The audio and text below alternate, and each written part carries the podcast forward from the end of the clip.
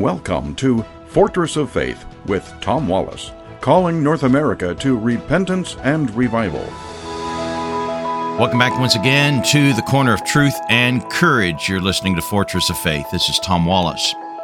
Well, this week we're going to take a bit of a change in direction from some of the broadcasting that we talk about here. And yet it's it's in the same field without any doubt because I've been calling for the last uh, 12 years for America to return back to God for fear of judgment that is coming.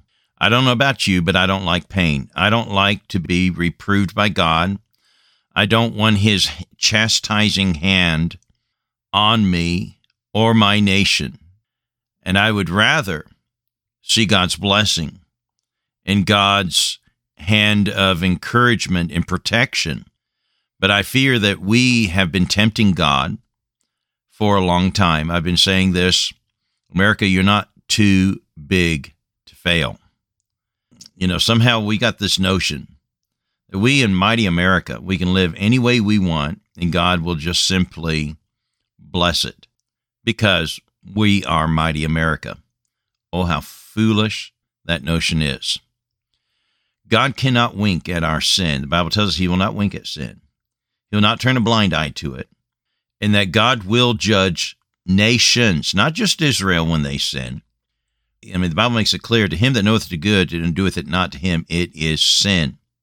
Bible also teaches us the principle that of whom much is given, much will be required.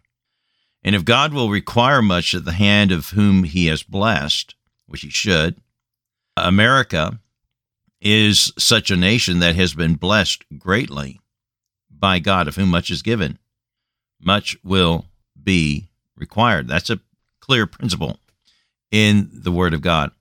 So I fear that God is going to hold our feet to the fire, that we cannot escape judgment. And I believe God's been trying to get our attention to wake us up. And I've been speaking for, my goodness, uh, since 2008, God called me off the mission field back to my homeland to warn my countrymen of judgment that's coming. And I've been speaking of uh, of an enemy that God is raising up. Jehovah God is raising up to be an instrument of judgment upon us, and that is the an enemy of Islam. It's a, been a formidable enemy for years and years and years. Any nation that does not resist and put its hand to resist it will lose its faith and freedom. And I believe it's a, a legitimate threat. I really do. I still do today. But I believe God has many tools in his toolbox. Not only did he judge Israel by raising up enemies to bring judgment upon them and pain, and all through the Old Testament, it's very clear. He told Israel time and time again, there's probably not a book in the Bible that you can't go to in the Old Testament where you where you don't hear this. And the message is pretty much uh, the same every every time. Israel, if you obey me, you're going to have pleasure and peace. If you disobey me, I'm going to bring you pain so that you return back to obeying me. I desire that you walk with me. So walk with me. And when they didn't, God would raise up preachers and would warn them, and they neglected to hear them. So God rose up judgment. Oftentimes it was an enemy. But he has other instruments. Sometimes it's enemies from without, sometimes it's enemies from within. Sometimes it's uh, a revolt that comes from within. Sometimes it was pestilence and famine. God has many, many tools. And I have been speaking of Islam, but I want to bring your attention this week to a new source of judgment that I think is is equally as fearful. We should fear it equally as we should fear the judgment coming from Islam. Proverbs chapter 29, verse 2 says, When the righteous are in authority, the people will rejoice.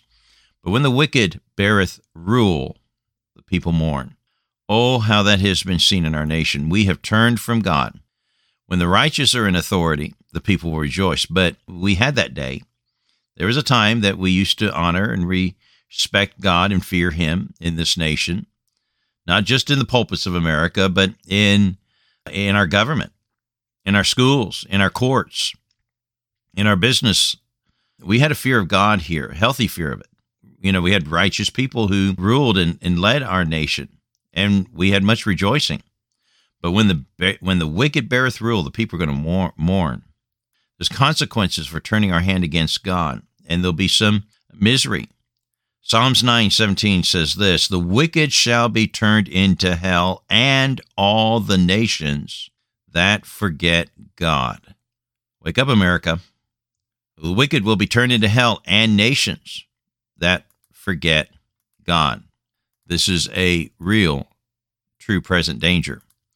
And what happens when the righteous no longer guide us? We give ourselves to the wisdom of men, to man's kind of figuring its way through and coming up with its own theories. Now we live in a day where our nation, mighty, godly America, is no longer mighty, no longer godly. We've now got things like SOGI laws that govern us, sexual orientation gender identity, SOGI. We've got this diversity, equity, and inclusion ideology that has been sweeping through our government, our schools, and our workplace. And if you don't like what they have to preach and teach, you're going to be labeled as a bigot and shouted down. They're going to use a megaphone and they're going to put a muzzle on you, and you'll be part of the cancel culture. Then we're going to teach that white men in America are inherently evil and wicked and racist. We now teach uh, critical race theory here. We open our borders. We defund the police. We let Antifa and anarchists rule our streets. And the woke movement is the Kool Aid for the day. And we've neglected the very things that once made America great. Our founders, very well held to, to biblical principles. Uh, Washington, George Washington, our first president, in his farewell address, and this used to be taught in our schools to our children. Now, instead of upholding our forefathers as heroes, we condemn them as villains.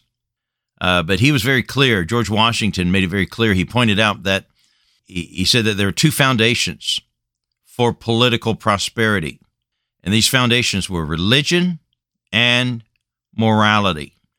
Now, it was assumed, it was just, you know, they didn't have to, you know, kind of explain what religion we're talking about.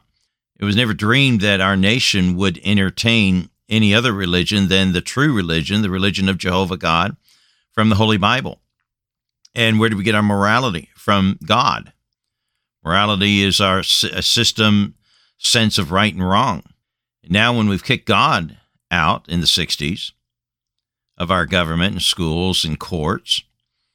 Every man does that which is right in his own eyes.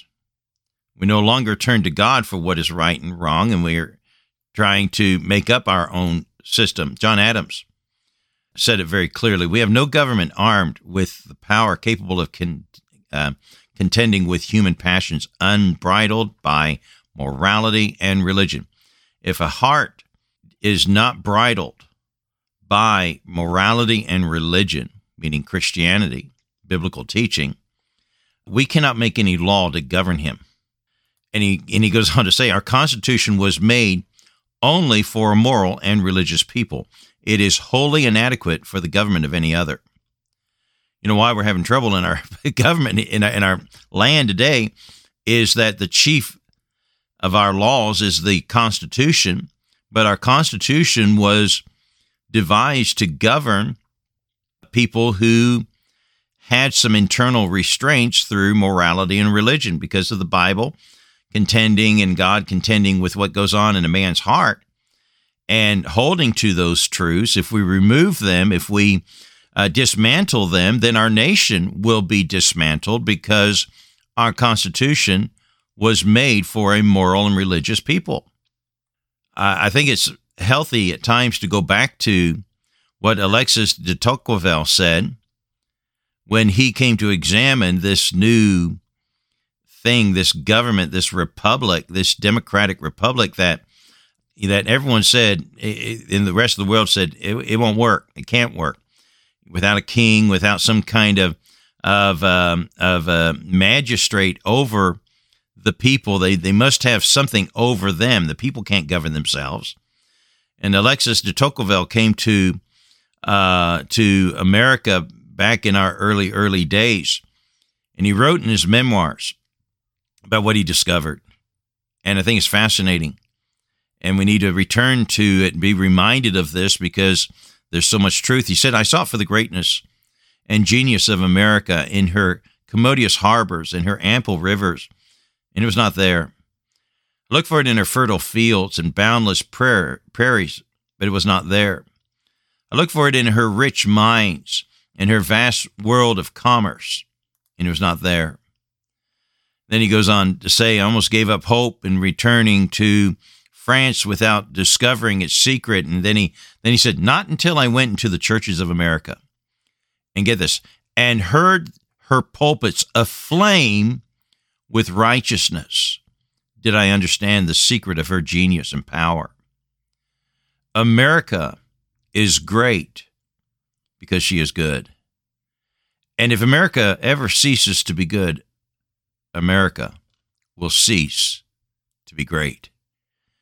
And I'm here to tell you that America has been on a journey of a decline of morality. Why? Because we've cast God out.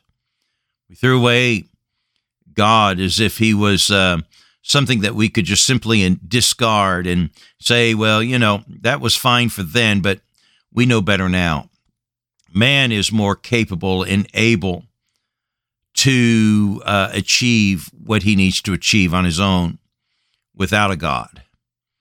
And as a result of this, our morality in our nation has been in great, great decline.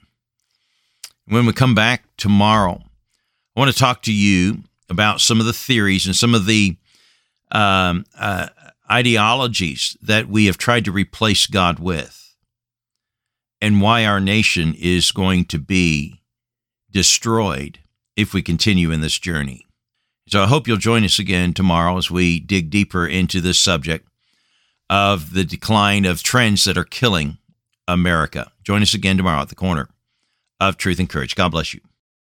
We want to thank you for tuning in to our radio program today. We believe that our programming brings strength and courage to the saints across North America. I'd like to talk to you about the impact of a $10 monthly donation. Did you know that just $10 a month can help us reach even more people with our message of strength and courage? Your donation allows us to continue producing high quality programming, reaching out to new audiences, and sharing truth of God's Word with those who need it most. But it's not just about the numbers. Your donation also helps us to bring comfort to those who are going through difficult times, to inspire those who are struggling with their faith, and to connect people with a community of believers who can offer support and encouragement. Giving $10 each month is what we call the Army of 10. An army donating just $10 a month. It is easy to set up a recurring donation from your bank card. You can set up a recurring gift yourself safely and securely online at our website, fortressoffaith.com, and click the donate button. Or you could simply give us a call to set it up for you. The number to call is 800 616 0082. Again, that number is 800 616 0082. Please call now to become a member of the Army of 10. The number to call is 800 616 0082. Thank you.